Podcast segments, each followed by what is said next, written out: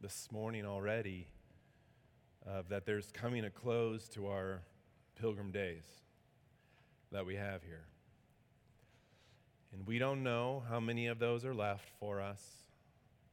But when that final day comes, it will break forth into glory. From grace to glory. From faith to sight.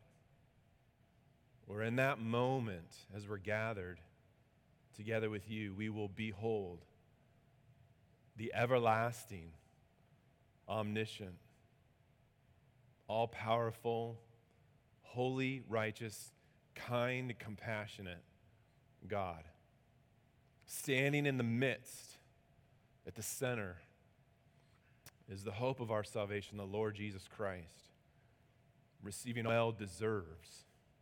And it's our prayer now, Lord, it's our prayer now that we would that we would be giving you the praise and the glory that you are due in our lives now.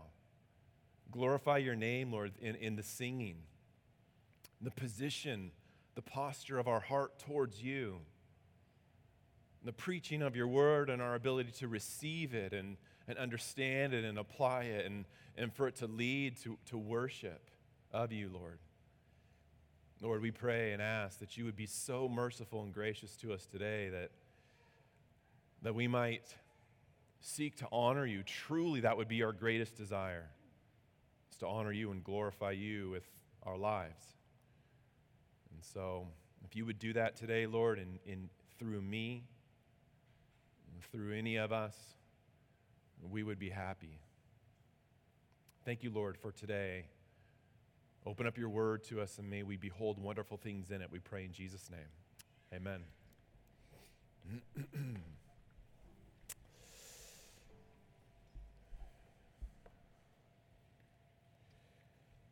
So we're continuing in Romans.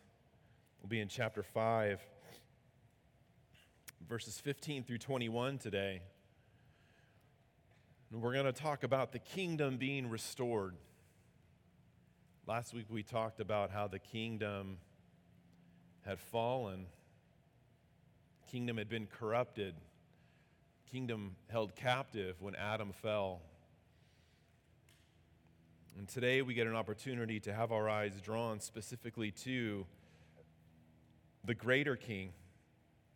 Adam contrasted with the greater king of the Lord Jesus Christ and being able to see what he has done, what has been declared to be true for all of those who are in Christ. And then tie that together with what it is that we're going to see in chapter 6, 7, and 8 as we then attempt to like live this Christian life out. What he's going to do here, what's pivotal to understand in verses that he's doing in verses 5, excuse me, chapter 5, verses 12 through 21, is he's making propositional doctrinal statements of truth regarding one's position either in Adam or in Christ. There are no, there are, there are no other options. You are either in Adam and under the authority of death and sin, or you are in Christ and under his authority where there's righteousness and life, salvation and forgiveness. Those are the only two options for all of mankind. And we talked last week about what the fall of Adam um, incurred for us, what it brought, how it impacted us, our involvement in the fall our captivity to this sinful nature, um, the corruption, the depravity of our nature now because of the fall. And what we're going to see today now is the superiority of the work of Christ. Adam worked and he failed. Christ works and he succeeds, and his, his work in succeeding is far superior to Adam's failure. And for all of us who are in Christ, he wants us to know that this is a, this is a declared truth. If, if Christ Jesus is the object of your faith, then these things are true for you. It doesn't matter if you feel like they're true or not. by God's perspective, according to his perspective, by his divine declaration, they're true. And he wants us to know that they are true so that then as we get into actually living out the Christian life, the way that he describes in 6 and 7 and 8, being dead to sin and alive to God, sometimes I'm like, I certainly don't feel dead to sin. Sometimes I don't feel very alive to God. I'm a slave to righteousness and not to sin. Sometimes it doesn't seem like that's true for me in my life. And he goes into 7 and he talks about this struggle between I do the things I don't want to do, the things I don't want to do, those are the things that I do.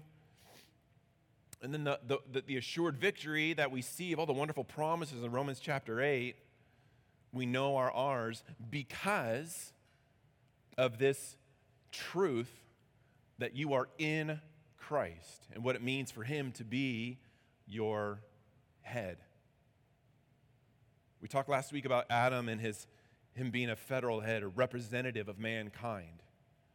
Adam is one federal head, but he's a type, as we'll see, of the one to come, pointing to Jesus Christ, who is another federal head. And he is the federal head for those who are saved. If you're a Christian, Christ is your head.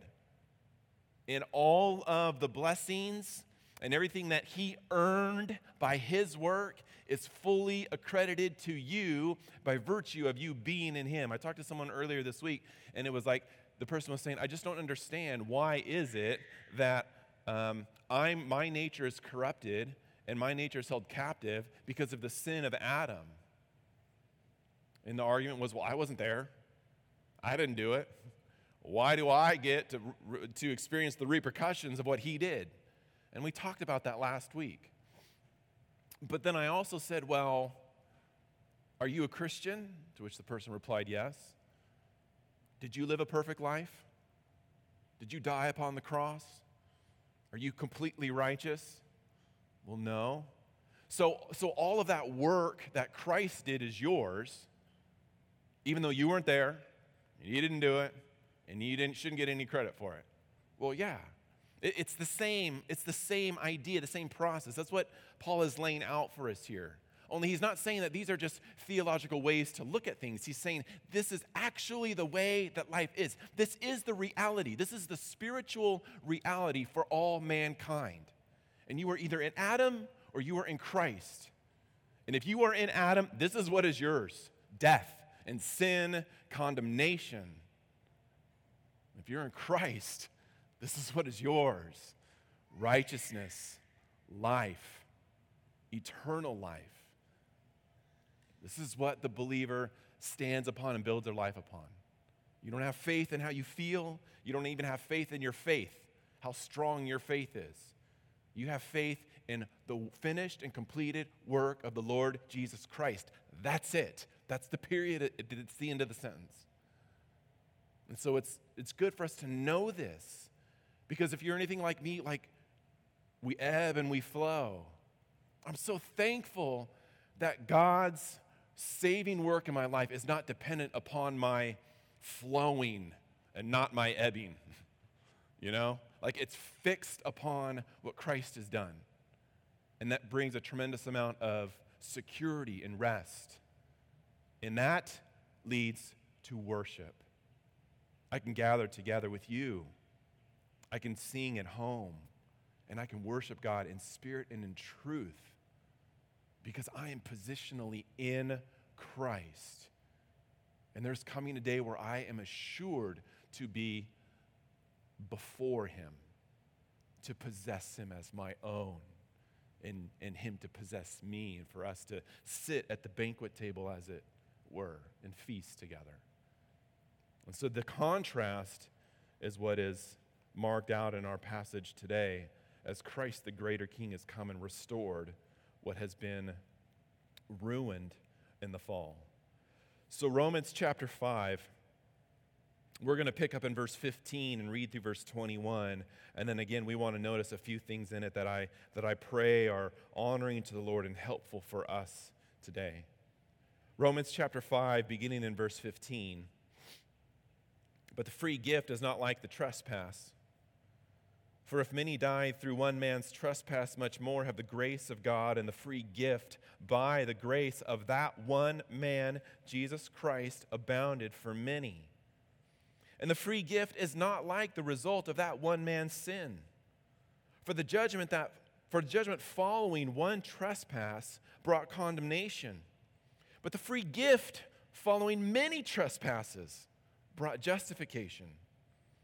For if, because of one man's trespass, death reigned through that one man, much more will those who receive the abundance of grace and the free gift of righteousness reign in life through the one man, Jesus Christ. Amen. Therefore, as one trespass led to condemnation for all men, so one act of righteousness leads to justification and life for all men. For as by one man's disobedience the many were made sinners, so by the one man's obedience the many will be made righteous. Now the law came to increase the trespass, but where sin increased, grace abounded all the more. So that as sin reigned in death, grace also might reign through righteousness, leading to eternal life through Jesus Christ our Lord. It's the truth of God's Word. That He would intend for us to know what it is that He has given to us. Last week, the first point that we looked at was that the king had fallen. This week, our first point is that the king has come. Christ being contrasted with Adam being the greater king. We, say, we see at the end of verse 14, Adam was a type of the one who was to come meaning there was an antitype or the, the reality of what Adam was intended to, to be a shadow of and to point towards. And the antitype or the reality of it, as we see in our text today, is Jesus Christ. Adam is a type. He points forward, he's, he's a type figure pointing forward to Christ. Not only is typology helpful, but it, we see that it's biblical in this text. Christ pre he, he pre-exists Adam. Adam was created to point forward towards the man Jesus Christ.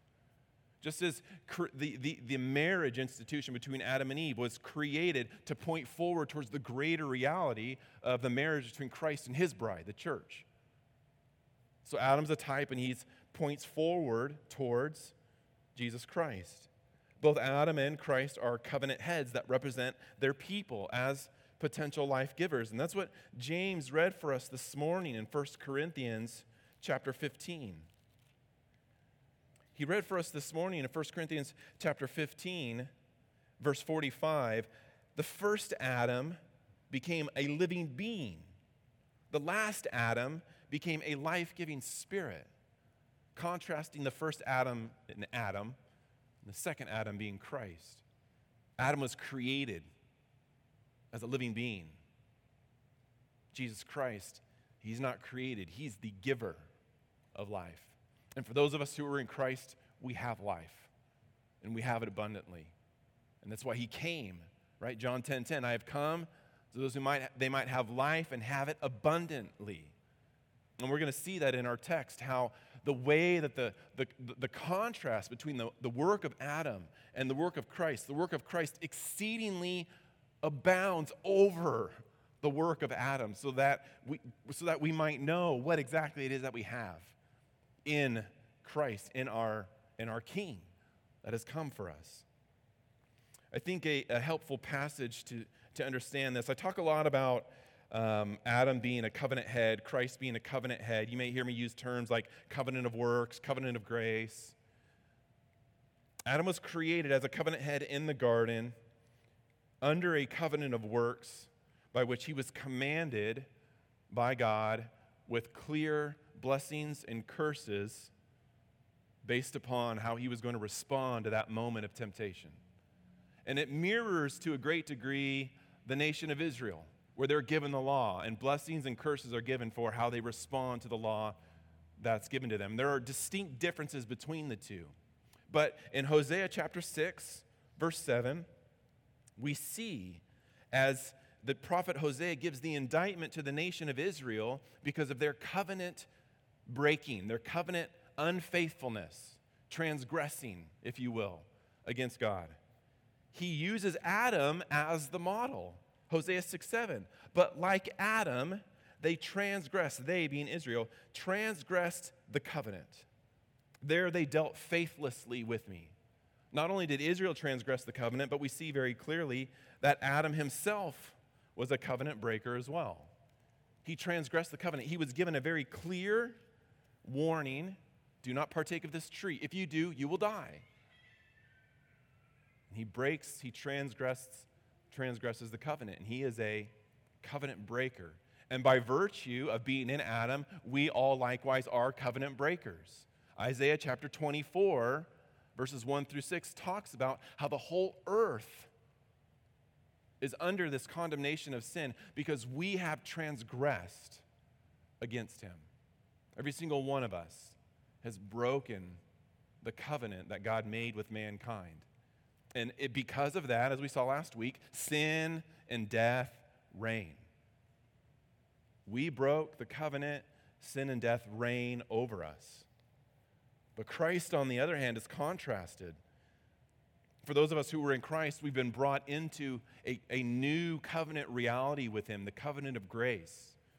This is the new covenant, which is prophesied by the prophet Jeremiah, which Jesus speaks of. And we speak of this covenant every single Sunday. Did you know that?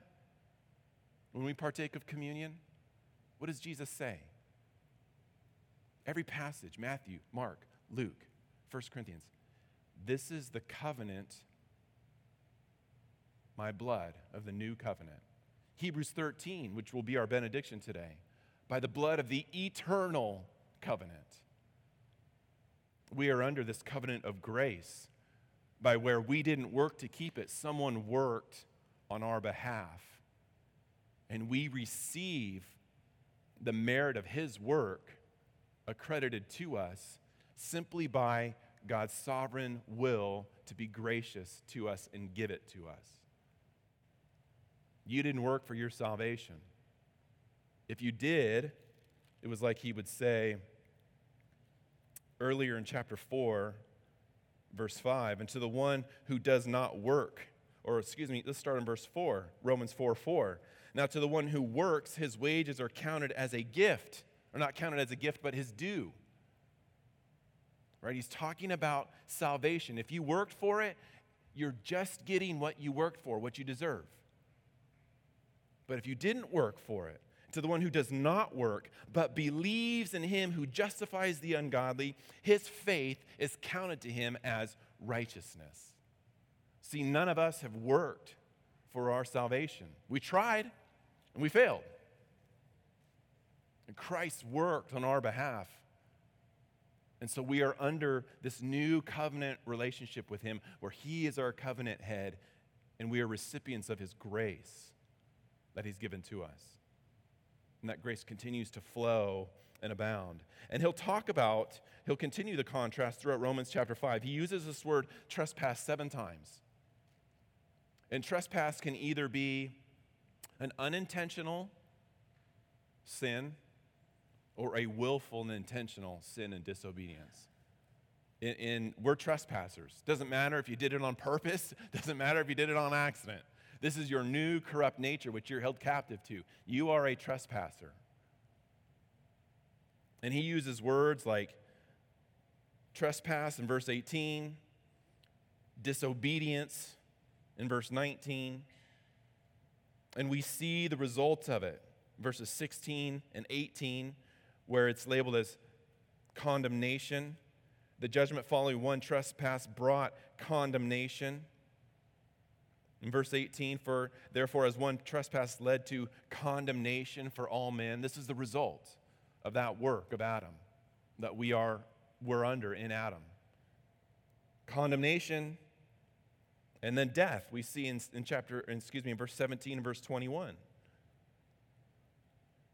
For that because of that one man's trespass, death reigned through that one man. In verse 21, so that as sin reigned in death, We see the repercussions of Adam's work, which are applied to us, and we are not innocent. We are guilty parties and partakers in the matter. And so he's, he's laying this out of the reign of sin and death, condemnation, guilt that is ours in Adam, so that he can contrast that with the work of Christ and what it is that we have in him. Grace, the free gift. Each one of those things mentioned five times which actually have the same root word. So, so a, a, total of 10 times in these verses, he's communicating to us the free gift and the grace that spills forward from God's gracious disposition to us. So that we might know, man, who is this God? Who is this, this covenant head of ours? He is one that is most gracious, merciful, and kind to his people. It's by his righteous act, we see in verse 18. By his obedience, we see in verse 19 that we have justification in life.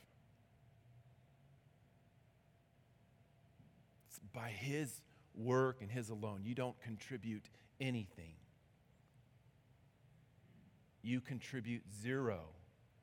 It's all him grace, unmerited, unworked for favor that we have.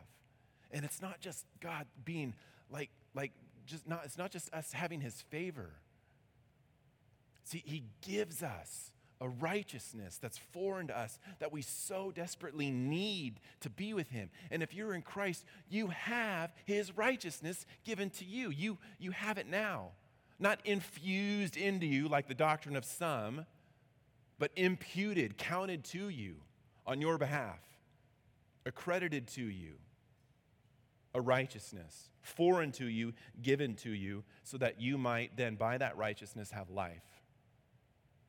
You have, brothers and sisters, there's nothing that can separate you from the love of God that's in Jesus Christ. Height, depth, powers, principality, I mean, there's nothing can separate you you're, you're, you are living now. You know what I'm saying? You are alive now. You have eternal life now. It's not what you're waiting to get when you go to be with Him in the future. You have eternal life now.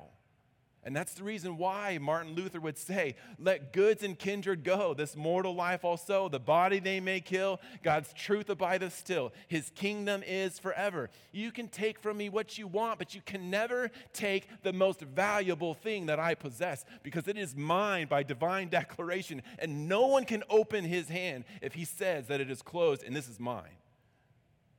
You and I can rest assured as you are sitting in that chair today that you have life in Christ if you are in Christ. And that sets you free. It sets you free to sacrificially love and serve other people, to spend your money for gospel things, to go to missions trips, to live a life where the world says, You're, you're crazy. Why would you live that way? And you say, Oh, I'm not crazy. I'm the most sane person you know because I'm living for true spiritual, eternal realities. Because what I have is most assuredly mine in Christ. You cannot take it from me. This is how the believer is called to live, it's because our King has come. He has worked on our behalf. You notice the way that Adam's work is talked about as a completed action with a dead end. Adam sinned, death and sin reigned. Boom. Dead end. Christ's work is described as a completed action with a way out. Life. There, there, I'm telling you, you will never be more alive than when you are living obedient to Christ.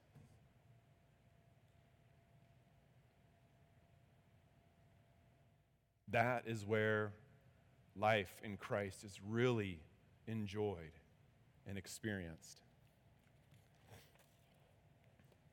You notice in verse 17, I just want to make this observation for us. Verse 17, He's been talking about the free gift, right? In verses 15 and 16, free gift, free gift. But by the free gift is not like the trespass. The free gift is by God's grace. The free gift is not like the result of one man's sin, verse 15 and 16. And then he finally gets to tell us what, what is the free gift? Okay, I've been given this free gift. What exactly is it? And we see it in verse 17. For if because of the one man's trespass death, death reigned through that one man, much more will those who receive the abundance of grace and the free gift of righteousness reign in life through the one man, Jesus Christ. So you go back and you read verse 15 and 16, understanding that the free gift is righteousness. But the free gift of righteousness is not like the trespass. And it describes for us then in verse 15 much more have the grace of God and the free gift of righteousness by the grace of that one man, Jesus Christ, bound for many. You see that the free gift of righteousness is solely expressed by God's gracious nature to us. It, it, it is by His grace alone that we have Christ's righteousness given to us, by his, by his choice to decree that this is the way that he would work and this is what he would give to his children. This is what it is that we receive. The gift of righteousness comes from God's grace, his, his gracious nature. He has spoken about this already in chapter 3, verse 24, chapter 5, verse 2. And then you see actually in verse 16 how righteousness brings about is it plays a component in bringing about justification. But the free gift flowing, the free gift of righteousness following many trespasses brought justification. See, faith and righteousness precede justification. How are you going to be justified and declared not guilty unless you are first innocent. And you cannot be declared innocent unless you have the righteousness of Christ. And on your own, you don't have that. And it, and it is what you must have. And it's what He gives graciously to us so that we can be justified. And you see in the way that it's spoken of in verse 17 for if by one man's trespass death reigned through that one man, much more, right? Like, much more will those who receive the abundance of the grace and the free gift of righteousness reign in life through that one man, Jesus Christ. Like, as opposed to, you're using words like much more and abundance to communicate a greater than something else. And so he's saying the death and the sin that we had in Adam, as pervasive as that is, has it captivated and corrupted us? Absolutely, completely. Much more and abundantly more, the grace of God poured out into our lives through the work of Christ be accounted to us. And of course, then he'll go on, which we'll look at in verse 20 here in just a moment to describe it in that way even more clearly. So the king has come. The true king has come. He's come with grace. He's come with power. He's come with um, exceedingly more to give to us than what it is that we deserve, certainly, but more than what it is that we have in Adam. We just, he is indeed a good and gracious king. But secondly, we see the kingdom purified. We saw last week how the kingdom, Adam's sin led to corruption. We see it this week lead to it being cleansed. The free gift is not like the trespass, as I said before, where Adam worked to create this new world, this new nature for mankind. He left us in an inescapable and miserable state, but the work of Christ has restored the work that was accomplished at the fall and created a new creation within us and he began the process of the way out. And we see that this is done in verse 18 by his work, his act in particular. Therefore, as one trespass led to, the, led to condemnation for all men, so one act of righteousness leads to justification in life for all men. He worked. Christ acted and he worked. He fulfilled the covenant of works. What Adam failed to do with all the provision in the garden, Christ did in the wilderness. He worked on our behalf his entire life. Was a work so that we might be justified. Took matters into his own hands. You could say he took matters upon his own back for you and for I. And his work leads to justification so that we would know what we have in Christ and who we are in Christ. And his, this kingdom that has been corrupted has been purified by his act, and we in turn are being purified as well. I'm going to draw our attention to 1 Peter, or excuse me, Hebrews chapter 1, verse 3.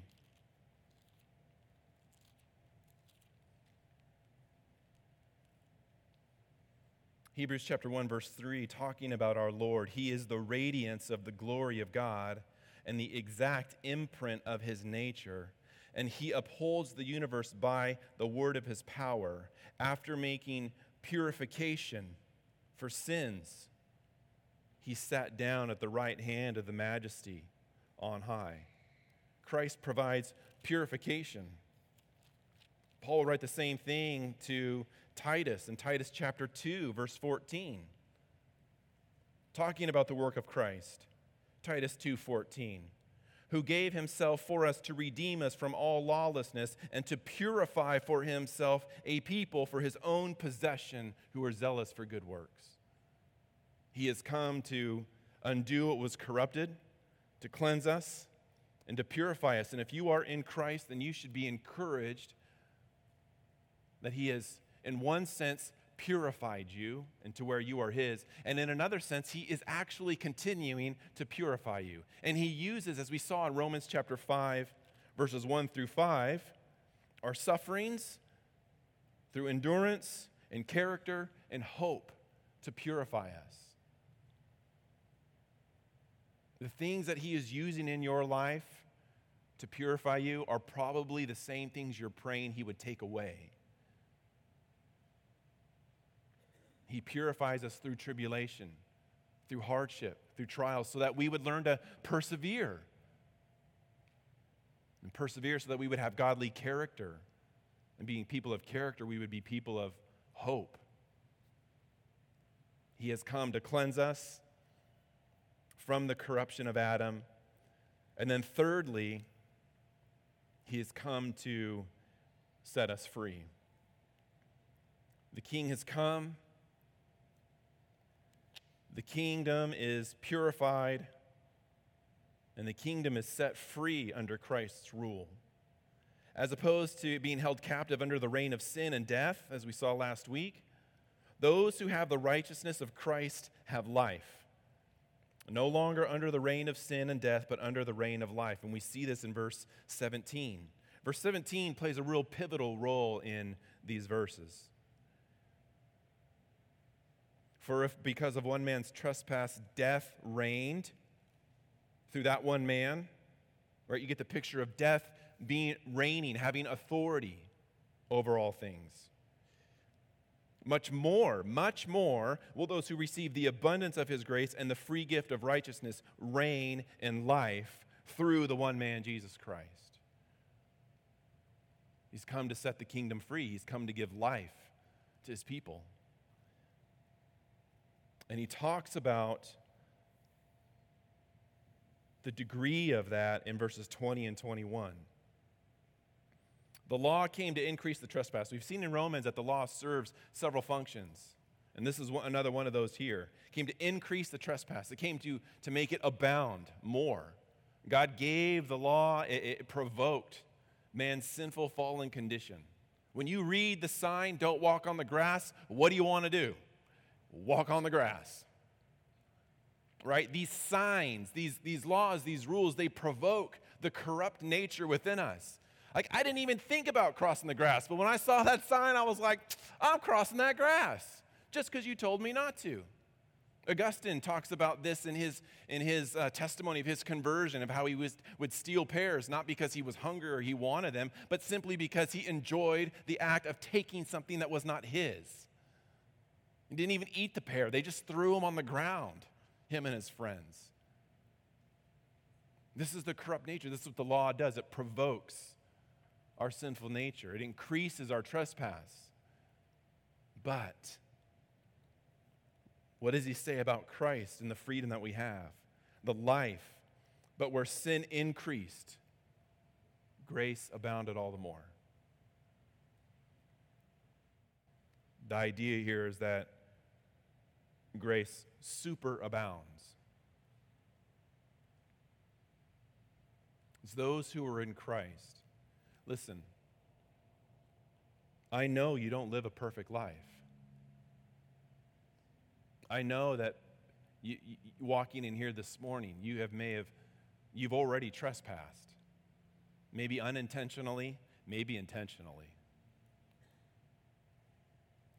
Your sin, the things that we do, if you were to compile them, I'm telling you, the more days the Lord gives me, the bigger the pile gets. But the big, as big as that pile gets, it can never get bigger than the grace that God gives to me and overflows for me in Christ. Now, Paul will get into, I mean, the logical question is sweet, I'm going to live the way that I want because grace will always overcome. And he'll get into that next chapter 6, verse 1. Right? God, like, he just knows us so well. He knows what we're going to think, where we're going to go logically with these things. But this is what he wants us to know right now the work of Christ is exceedingly abounding, more powerful. And, and if you want to think of it in terms of quantity or quality, it doesn't matter, I don't care. The quantity of your sin, the quality of your sins. So, listen, we, we, some of us have talked. I know what you've done. Christ, the, the grace of God supersedes, it superabounds over all that it is that you've done. And people say, I can never, God can never forgive me for what I've done you don't, you don't know my God. You don't know how gracious and kind He is. Because where sin increased, grace abounded all the more. And verse 21 tells us why. Why? So that as sin reigned in death, just look at verse 21 with me, real quick. You notice how small the first part of 21 is?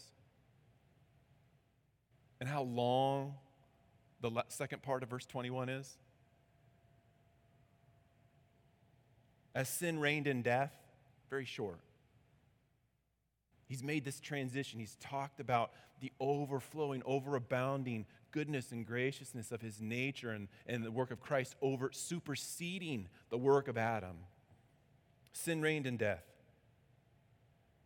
grace also might reign through righteousness, leading to eternal life through Jesus Christ our Lord. Like just look at look at the sentence. Look how small he by the time he gets to the end of it, how much how much time he's actually talking about Adam. He's like, we've talked about him. Yeah, he, it's it's bad, it's wicked. We've made the transition now to talk about the, the superabounding nature of gra- the grace of God working in your life so that you might know that your righteousness is not yours, it's His, it's been given to you, and it sets you free to give you eternal life, and you have it. Now you're going to struggle over chapters 6, 7, and 8, but know this to be yours, to be true so that as sin reigned in death, why did, why did grace abound all the more over sin? So that as sin reigned in death, grace also might reign over and above, superabounding over death through righteousness, leading to eternal life through Jesus Christ our Lord. His righteousness was not just like, his righteousness was not just enough to help you like squeak by. Just, you know, the door was closing, right in. You know, like he's communicating to us the, the, the overabounding nature of the grace of God over our sin and wickedness. And we need to know this because Robert Murray M'Cheyne said, For every one look at your sin, take 10 looks to Christ. Like we have to constantly be looking to Christ over and over again because, because I live with me and I know me. I know what a bad person I am. But I need to be reminded of that as sin abounds, grace abounds all the more. Not so that I can live however I want to live, so that I am free to worship Him. Like this makes me want to worship Him. And worshiping Him actually makes me what? Not want to disobey Him, but to walk in obedience to Him. It actually works the opposite way. It exceeds in our life so completely and so fully. I, I, I want us to just, I, I want to read real briefly, and you can turn there if you will, uh, just to be reminded of this fact Ephesians chapter 1, verses 7 and 8. So I think this communicates it well. You're going to find passages like this. As you think about this idea of the grace of God superabounding, you're going to see passages like this throughout the, the New Testament, throughout the Bible. Ephesians chapter 1, verses 7 and 8. In him, in Christ, we have redemption through his blood, the forgiveness of our trespasses, according to the riches of his grace, which he lavished upon us in all wisdom and insight. Just think about the way that that's being described. With wisdom, complete wisdom and insight. Into your life not just what you've done, what you're going to do, what you're currently doing. With all wisdom and insight, he forgave us our trespasses according to the riches of his grace, which he lavished upon us. That's the position that you and I live in by his grace. We're going to prepare to partake of communion here in a moment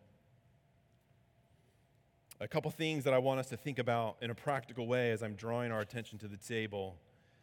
I want us to consider the great power of sin that you experience and feel in your life, and I want you to be mindful of the greater power of God at work within you. Where, great, where sin abounds, grace abounds more. He is present, He is powerful, working in our lives. We continue to rest in Him and His providence and His timing to work in our lives to put the things to death. You know, we are called to intentionally put sin to death. But it's in His timing, to His, de- to, to, to, to his degree of which that is actually accomplished. And that resides within His secret and sovereign will. What we do is we apply ourselves to what it is that God has revealed to us. And he might have it planned that you're going to put your you're going to apply yourself to putting sin to death as hard as you can and just see by his decree small change over time. Don't be discouraged by that. Continue to pursue him and trust that his grace about it, it's abound, it abounds. He is, your, he is your head. You are his. As we partake of communion, I think of this as being obviously an appropriate response of worship to what it is that we have in Christ. If you are visiting here today and you are a believer, and you know Christ by faith and by faith alone, we do invite for you to partake of this communion time with us. If you're here today and you don't know Christ, then we ask for you to consider your placement in Adam. Condemnation and death is what reign and rule. But life and forgiveness and salvation is found in Christ, and he does not turn any away to those that come to him by faith. And to come to him today. So the elements are on the back tables, and they represent what it is that represent Christ and his work for us. You can get those and return back to your seat for some time of prayer, personal prayer meditation, and then we'll partake of the communion elements together shortly.